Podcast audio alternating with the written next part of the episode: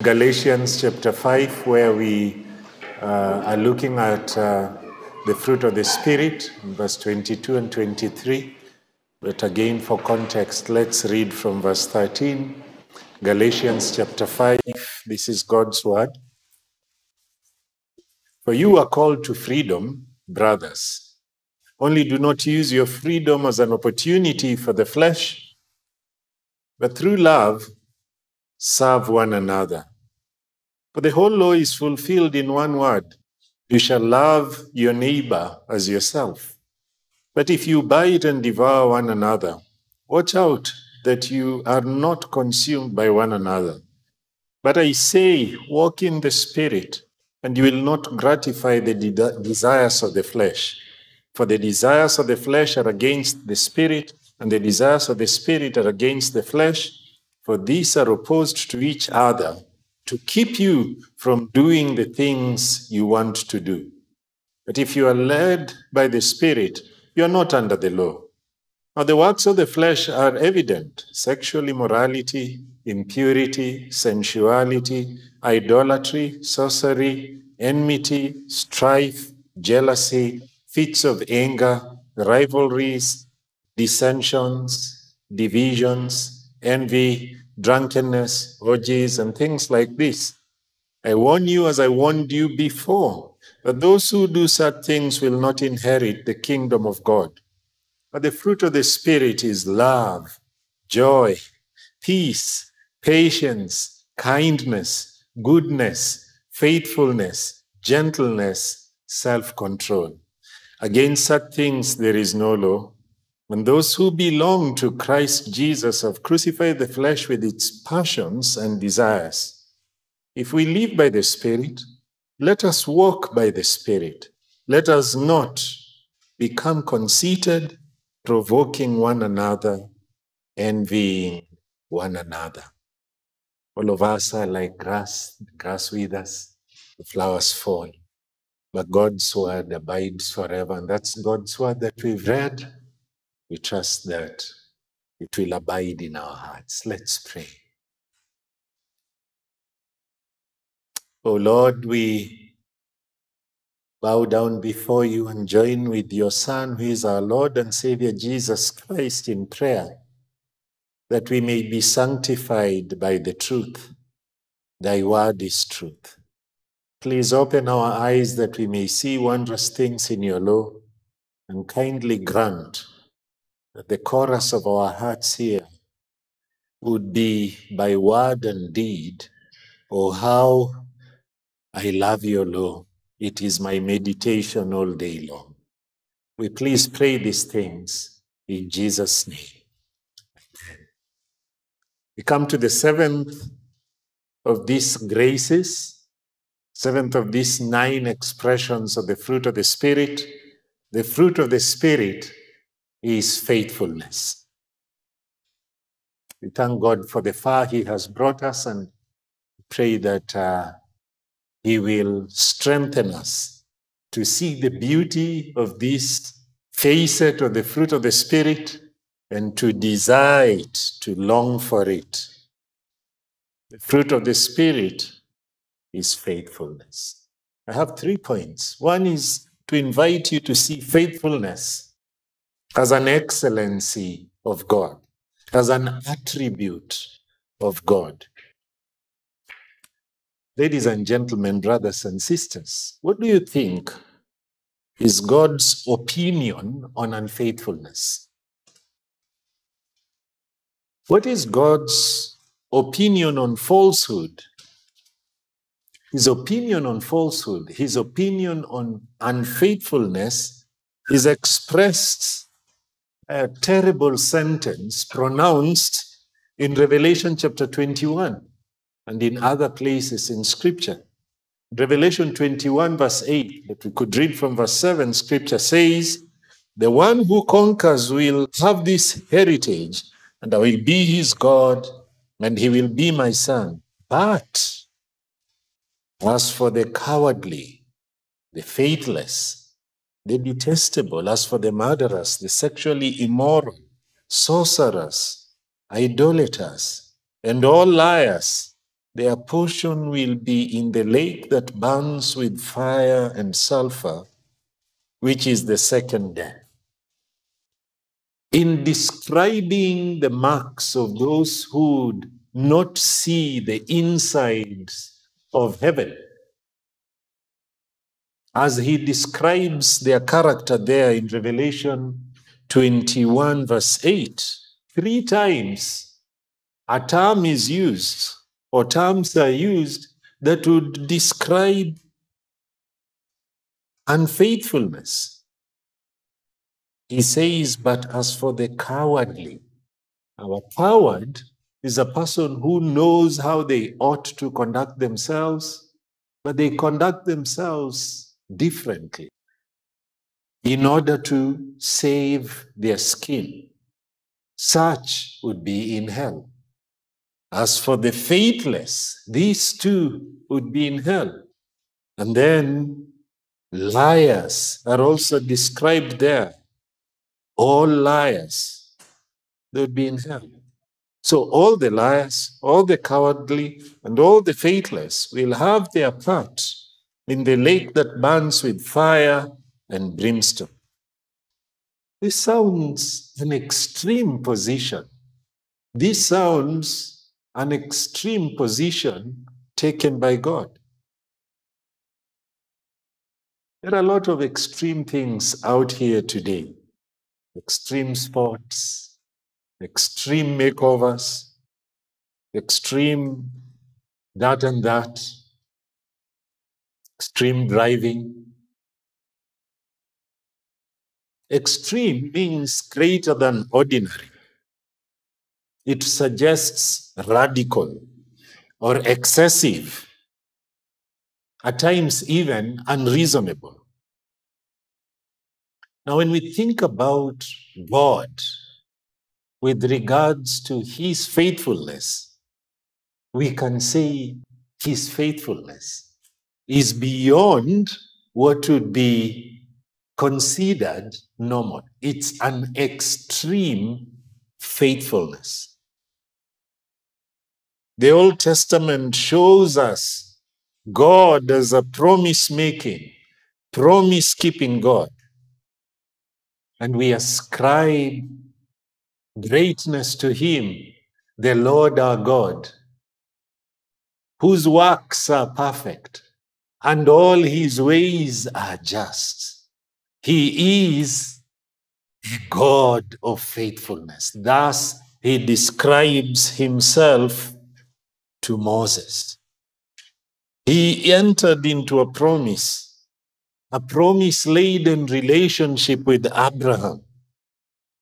He called it covenant. And the history of Israel would be sketched along with lines of faithfulness from God. As you look at the sketch of Israel's history, you keep, you keep seeing lines of the faithful God. God is chronicled in the history of Israel as the one who is faithful and true to his word in the midst of an unfaithful people who constantly go back on theirs. It's as if the nation of Israel is a dark backdrop that is ugly, that makes the precious diamond of God's faithfulness to really stand out beautifully. Israel keeps turning away from God to, allow, to follow idols and the nations around them. They commit adultery. The prophets who call them to account end up using some very graphic language as they call them to, to sobriety, as was the case with Ezekiel in Ezekiel 23, verse 16 to 21. Yet, in the midst of the unfaithfulness of Israel, God, allow me to use the term perseveres in his faithful love. And the book of Hosea illustrates it marvelously as Hosea pursues Gomer, who does not deserve any love. amidst the flame, amidst the rubble of Jerusalem destroyed under God's wrath because of their unfaithfulness, the prophet Jeremiah writes there are these words that are popular, that are known to many of us in Lamentations chapter 3. The steadfast love of the Lord never ceases. His mercies are new every morning. Great is thy faithfulness. He sees the faithfulness of God. The faithfulness of God, such destruction. Yes. God is faithful to all aspects of his covenant. And this should help us to really, as Pastor Murungi did tell us in the morning, have a strengthened assurance. Because if God would keep the covenant, even where it meant inflicting severe pain to those who were his people, then we who are in Christ should rest in the fact that we know that this God who has begun this good work in us is faithful to bring it to accomplishment. And those are the words of Philippians chapter 1, verse 6. We are confident in this fact that he who began a good work in us is faithful to bring it to accomplishment. God proved faithful to his word, his word of warning, and he destroyed Jerusalem. And he would be faithful to his word of promise. He preserved a remnant and through that remnant, the Lord Jesus Christ was born, and he kept the promise to David that on the throne of David there would be a king who would sit eternally, even the Lord Jesus Christ. Why this extreme faithfulness in promise keeping? Why does God find place for compassion, room for steadfast love? After all, if someone wants nothing to do with us, there comes a point when we say, okay, if that's what you want, then let it be. Why is God so steadfast in his faithfulness? Why this extreme faithfulness? One may even humanly say, and I use foolish language, why such stubborn faithfulness? So unwavering in keeping his promise. We have two answers stemming from one reason. Firstly, God cannot lie. As I've said here before, the omnipotent, omniscient, omnipresent God would be imagined to be one whom you cannot put the words cannot next to him. How? How do you put cannot next to the omnipotent one? How do you put cannot next to the omniscient one? Surely will he not find a way of at least doing it? When it comes to lie, Scripture says God cannot lie. We are not told he does not lie. We are not told it is difficult for him to lie. We are instead told that God cannot lie. Even if he tried, he would not succeed at that. He cannot lie. The writer of Hebrews explains the surety of God's promise to Abraham, thus to all believers. There in Hebrews chapter 6, verse 18, where it says that by two immutable things in which it is impossible for God to lie, we might have strong consolation, who have fled for refuge to lay hold of the hope set before us. God cannot lie.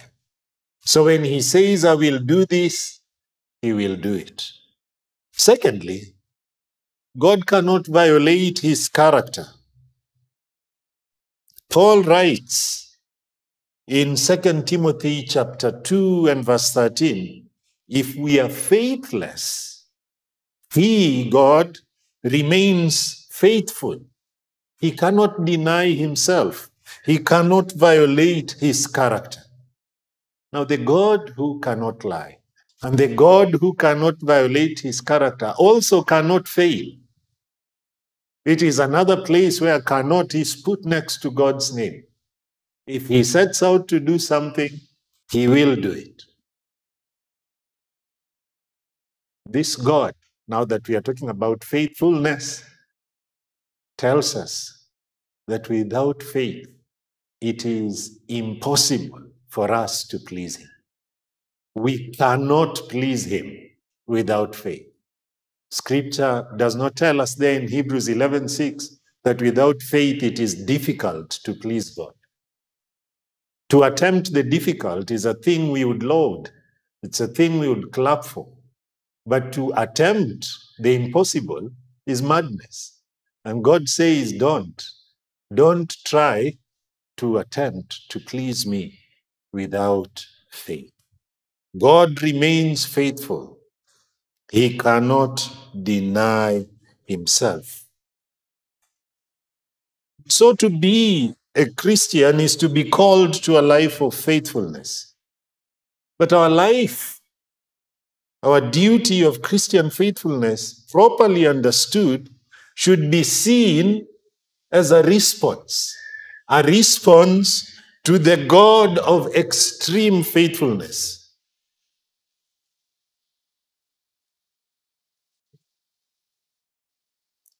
A God who is supreme in faithfulness. Faithfulness, first and foremost, to himself. He always acts in perfect conformity to his own holy character, to his own holy purpose. He is not one thing when he is alone, and one thing when he is in public.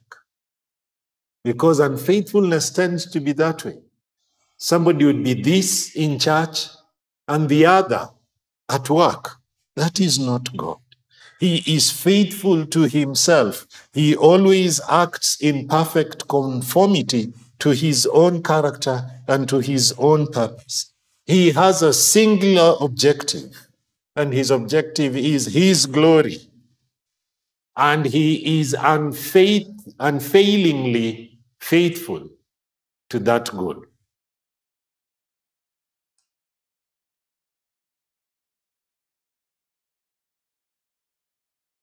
God is faithful.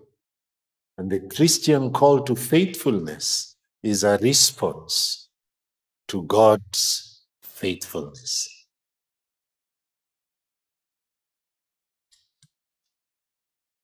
Secondly, Let's think about this faithfulness of God exemplified by Christ, our Lord and Savior Jesus Christ.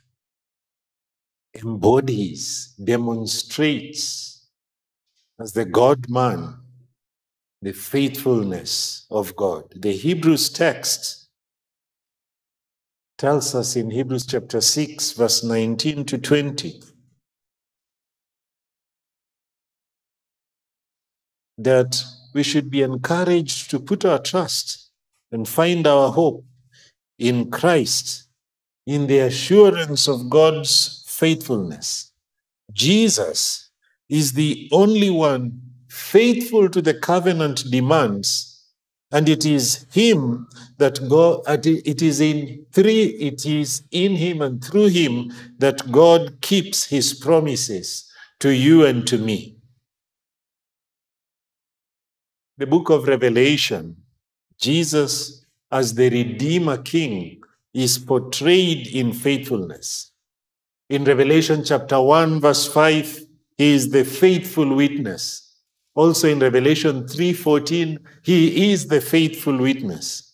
His very name in Revelation chapter 19, verse 11, is faithful. The faithfulness of God to himself and of Christ to the Father provides the deep root upon which God's faithfulness to his covenant people is found. So the faithfulness of Christ towards God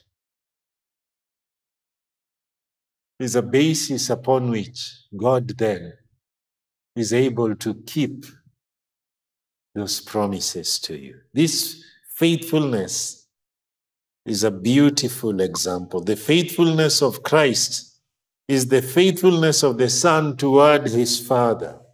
Hebrews 3 would tell us, it's 1 and 2, to consider Jesus, the apostle and the high priest of our confession, who was faithful to him who appointed him, just as Moses was faithful in all God's house. And then in verse 5, Moses was faithful in all God's house as a servant to testify to the things that were to be spoken later. But Christ is faithful over God's house as a son. This faithfulness of Christ to God is the faithfulness of a son toward his father in pursuit of our salvation according to the terms of the covenant of redemption. And when you think about the attributes of God, the excellencies of God, they're those attributes of God that even though they've always been there, because God does not change, He, he is the same yesterday, today, and forever. And so, for example, the holiness of God was always there. But the holiness of God comes into visibility once there are creatures, because it's after creation that that otherness of God, that total distinction of God from the creature, the holiness of God, then can be seen. But there are attributes of God that have been there before creation in terms of their demonstration. For example, love. The triune Godhead expressed love even before anything was created. And when we think about faithfulness, and we think about the fact that from before the foundations of the earth, you were foreknown. And the covenant of redemption between the Father and the Son was entered into, demonstrates this attribute. Long, long, long before anything was created, was already being showcased. God is faithful to himself and Christ is faithful to the Father. This provides the deep roots of faithfulness to his covenant people. This intra Trinitarian vision of divine faithfulness supplies the life which our faithfulness to God becomes the fruit. And it's a fruit that is a result of the work of the Holy Spirit in us.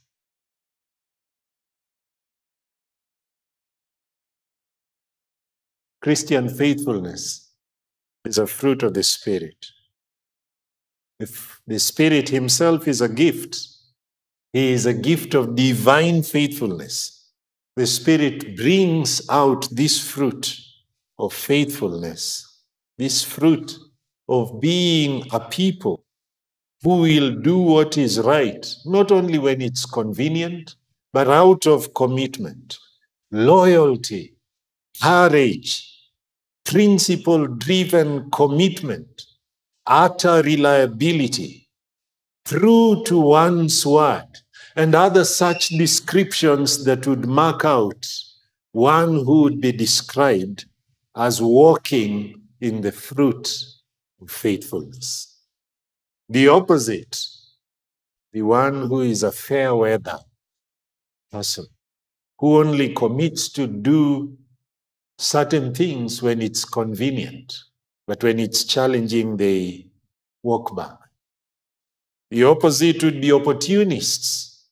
The counterfeit version of faithfulness would be the kind of person who loves without truth, a thing that scripture does not uh, envision as being uh, godly.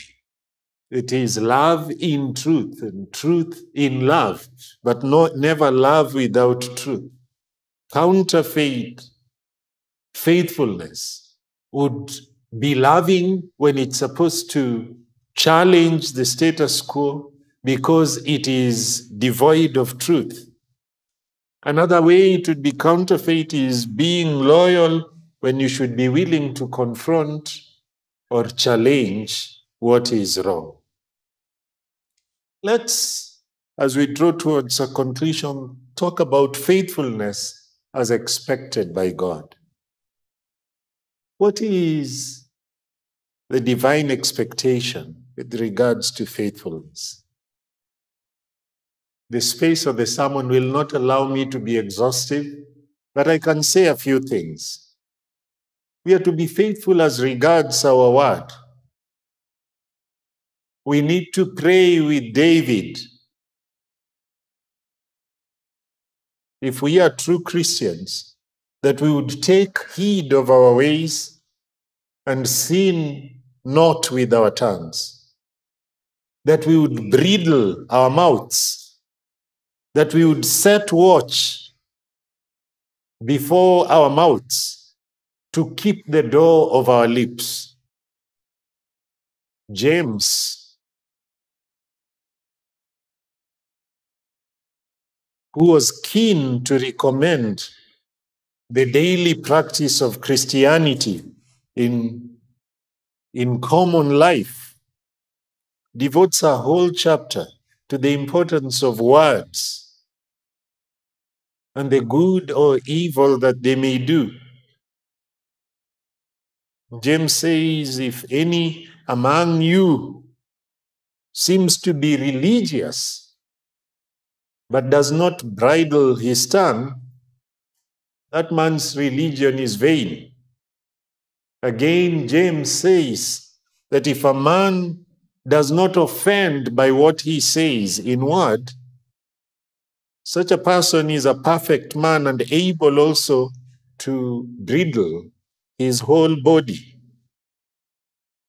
Our Savior, with regards to words, also does tell us that for every idle word we shall be brought into judgment. The Christian, therefore, as a result of striving to express the fruit of faithfulness, will cautiously weigh his words and guard his conversations so that he does not offend, he does not say things that would be against the truth and therefore against God and man. The Christian will speak nothing but what he knows to be true and only speak that truth in love. There are many, however, who talk a lot. They cannot talk cautiously. And therefore, talk a lot of error and talk a lot of falsehood. The briefest pause in conversation is a painful time for them. Because they feel bound to fill up any silence with words. And once they begin talking, they are charmed by their own voice. And they go on and on and on, lest they interrupt the opportunity to delight in their own eloquence. We need to be careful because in the midst of much speaking, there is error.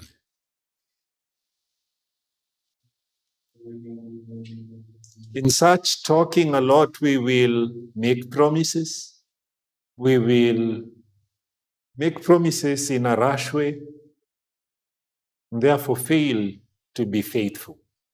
We will misrepresent people or facts. We will pass on rumors. We will uphold a lack of faithfulness when we are a people with many words. Closely related is a call to faithfulness as regards our promises. When, as human beings, we wish to make an assertion more binding, we will confirm it with an oath. And what an oath basically is, is that we are declaring what we are saying in the presence of God as witness. Few people, most and, and most importantly, true Christians, will avoid, will, will find themselves, let me put it this way few Christians will engage in oath taking lightly. They would weigh their capacity, they would weigh their opportunity to perform what they are promising to do before they bind themselves in making the promise. But you see, as Christians, we believe to be in the presence of God at all times, as Brother Wheat reminded us in the morning. And he is a witness in all our engagements. So, with the Christian, every promise has a sanctity of an oath. And therefore, we don't make promises lightly. There are those, however, who, because of the enthusiasm, the excitement of the moment, who pledge themselves honestly to a neighbor, or to a society, or to a church, to a fellowship. They bind themselves. And then they are unable to perform what with excitement they had promised to do.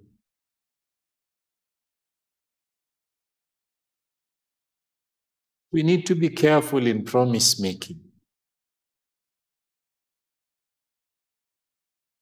The failure of one to perform his promise may cause another person to fail who was innocent.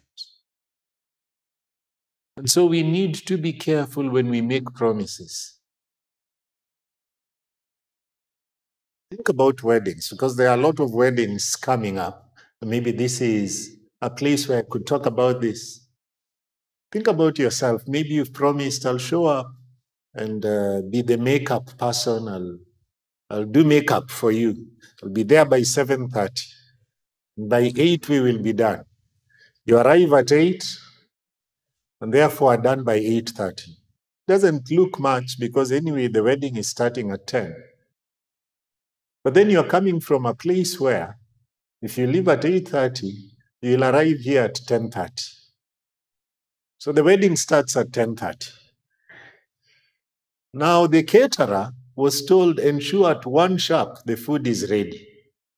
Now, because you arrived at 10.30, you precipitated that situation that brought about arrival at church at 10.30. The wedding starts at the very least 30 minutes late. The caterer is ready to serve by one. At best, people eat 30 minutes late. At worst, it could be more. The last person to eat, or the last group of people to eat, will be eating cold food. And depending on what type of food was cooked, they could even develop a stomach problem. Because of eating one hour late, a thing that occurred because the person who was doing makeup was 30 minutes late. And so the caterer will now not have orders given to him or her because her food made people sick. But did her food really make people sick? Or did the makeup person make people sick? And so we need to realize that when we fail to keep our promise, the domino effect, the the, con- the, the outflow of that could be really, really far reaching. Vows of duty to God and pledges of truth in our engagements with each other need to be kept. They need to be cautiously made and then kept.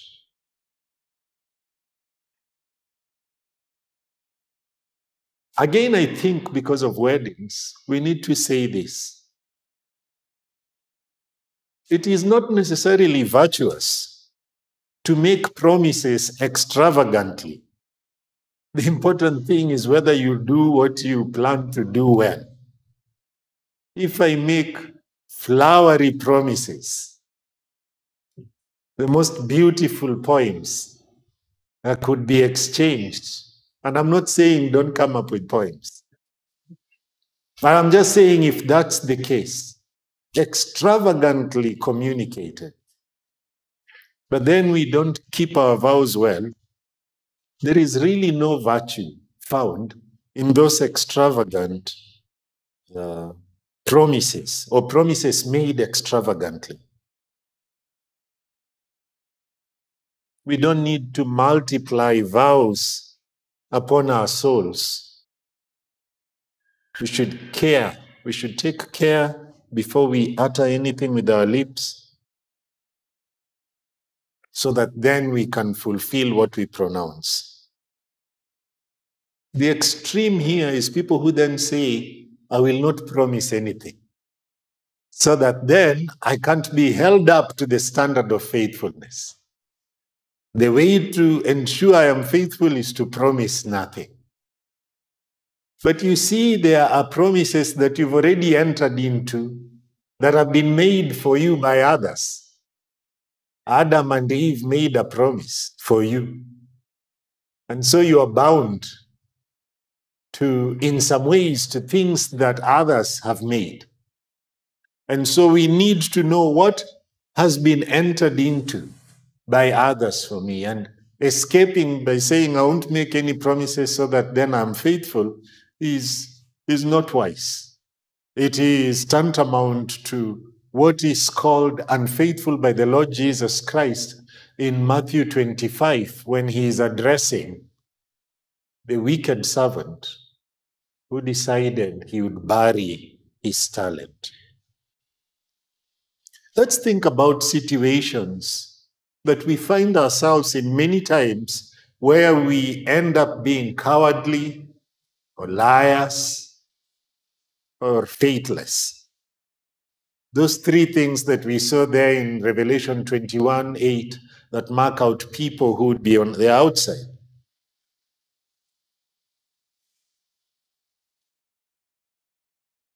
Think about how we conduct ourselves when we are intimidated by public opinion, what the public thinks on the matter.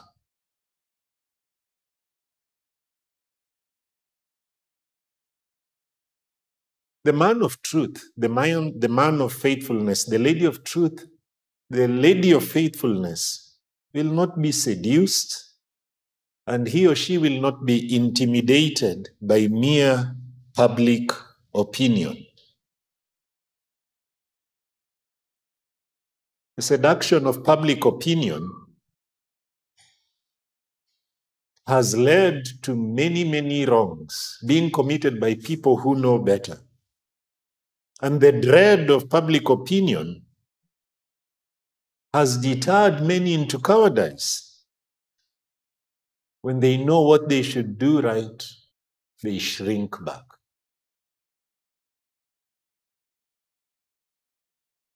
Man who is able to be faithful to God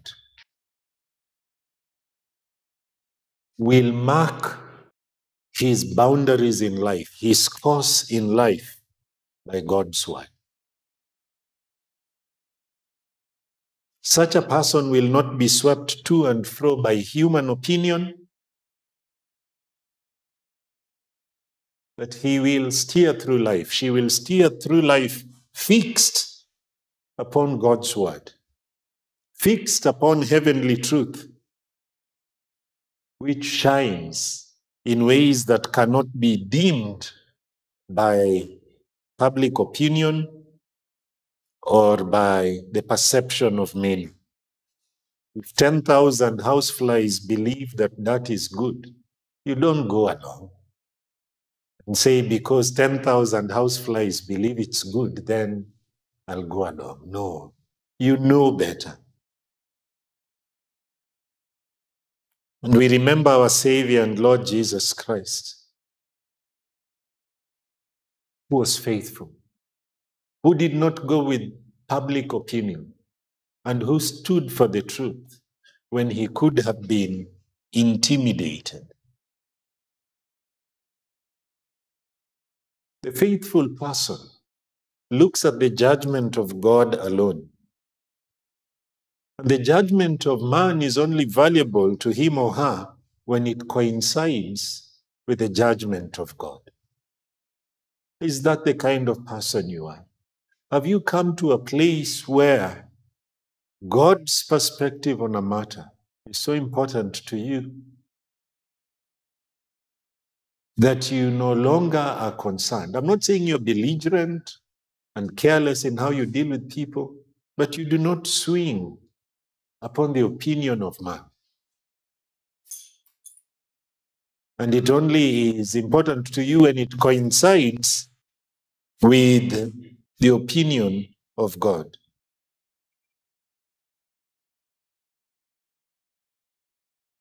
We as Christians need to remember we've been called to stand out, not to blend in. We've been called to be cities set up on a hill that cannot be hidden. And you're different many times is a compliment. In fact, there are times when we need to ask ourselves Did I say something wrong when the world is clapping for us? Did I say something foolish? Because we shouldn't expect the world to clap for us when we are busy doing that which is holy. The Lord Jesus Christ reminds us Woe unto you when men applaud you and clap for you, for so they did to the false prophets.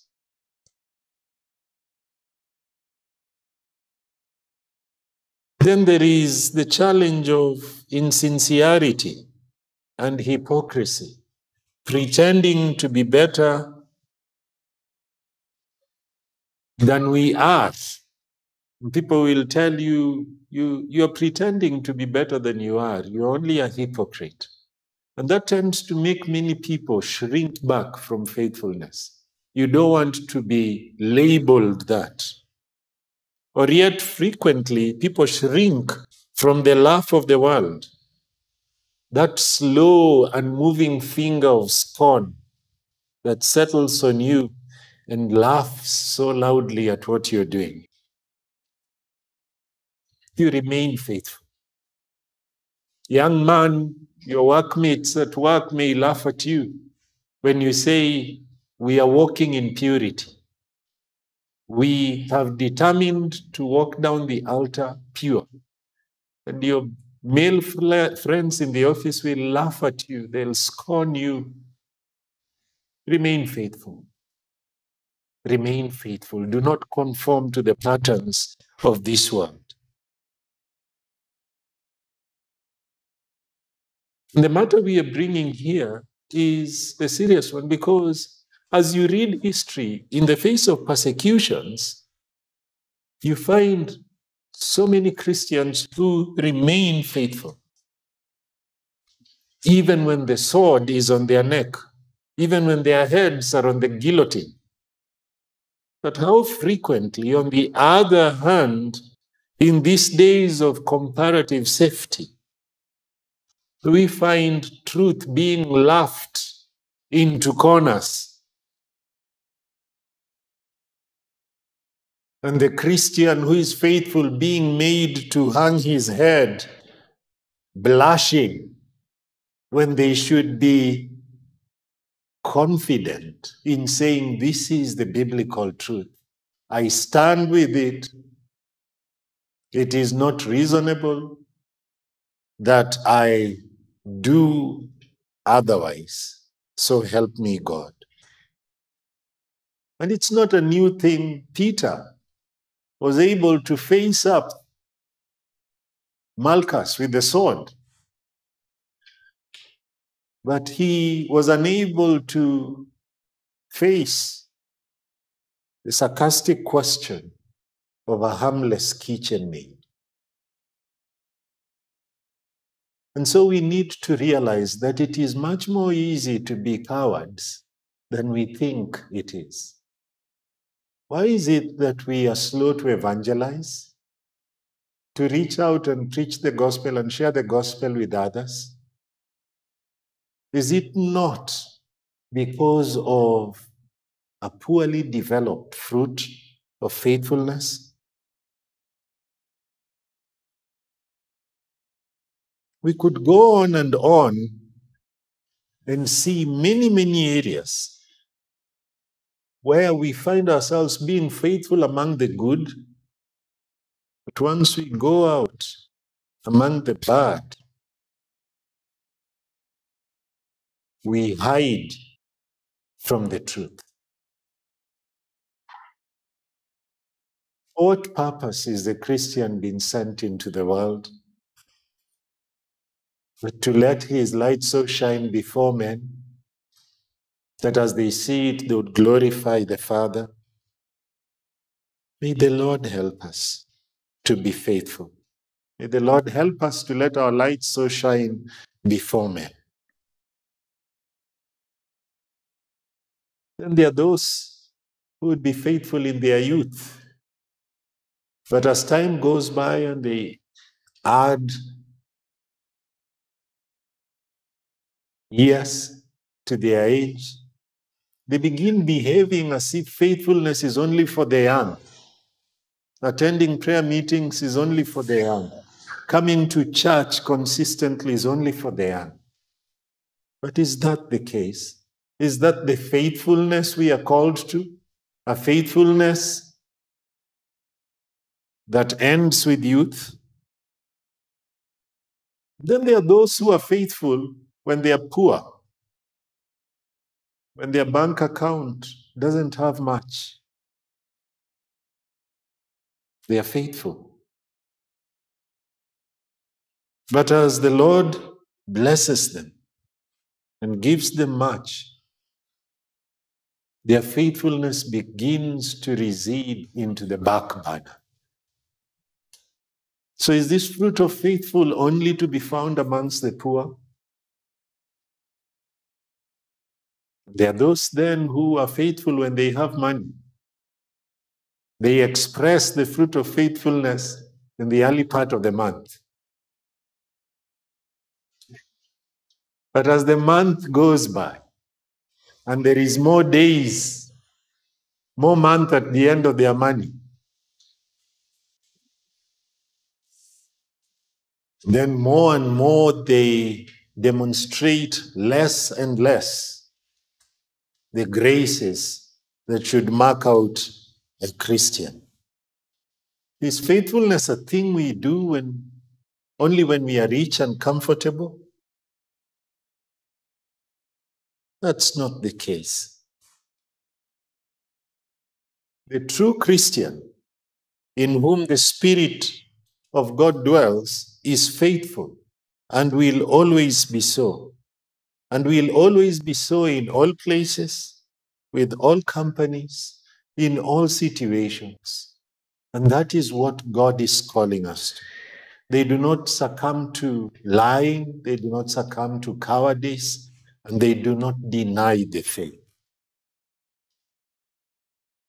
They're never extravagant in their profession, but always firm to their principles. There'll be temptations to the faithfulness, but such temptations would be what fire is to gold. It would purify and purge their faithfulness and remove all the dross. So that, like Moses, they would leave as seeing him who is invisible. Like Abraham, they would leave as those who are looking for a city whose maker and builder is God. Like Paul, they would fight the good fight of faith, running the race to the end and keeping the faith. Yes, like our Lord and Savior Jesus Christ, they'll be looking for the reward set before Him. There is divine enablement for faithfulness. Because as we look at this, we would ask ourselves, who is sufficient for these things? And the answer is clearly none. None of us is sufficient for these things. So often we are the ones who are even proposing to sin. The traffic policeman stops you, and even before they ask for money, you're saying, Afande leo utakunywa chai. While we should be doing what is right, we are weak. The city council officer comes to your business, and we are the ones proposing sin.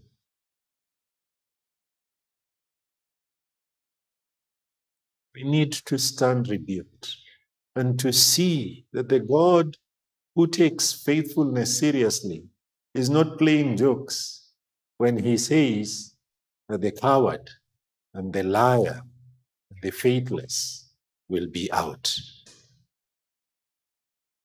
Let's think about God's word. Let's get to know the scriptures. Because in knowing the truth of God's word, then we have compass that will help us to know what is expected of us. It would be able to show us this is the expectation of God concerning our lives. Ignorance of the truth would put you at a terrible disadvantage with regards to faithfulness. So we spend time in the Word. Then let's remember the apostles of old, faced with situations where they were tempted to go back. Acts chapter 4 comes to mind when they had been threatened to no longer speak in this name. They prayed. And what did they pray for? Boldness. They prayed for boldness. And the Apostle Paul keeps saying, Pray that we may be bold. Pray that we may be able to effectively preach the truth. And so, likewise, we ought to pray. We ought to exercise this means of grace, being in the Word and prayer. And we need to be amongst brethren. In the fellowship of the brethren, there will be a sense in which we'll be stirred up to love and good deeds. We will speak to one another in psalms and hymns and spiritual songs. We will be equipped for works of service. And this should be our responsibilities in cultivating this fruit. By God's grace will more and more produce the fruit of the Spirit, which is faithfulness. This fruit cannot be produced outside Christ. You cannot do it. You cannot do it. And so, if you'd want to grow in faithfulness, a thing which is necessary if you're going to enter heaven, then turn to the Lord Jesus Christ. Delay no longer. This afternoon, the Lord Jesus Christ says, Seek me while I may be found. Call on me while I am yet. Let us pray.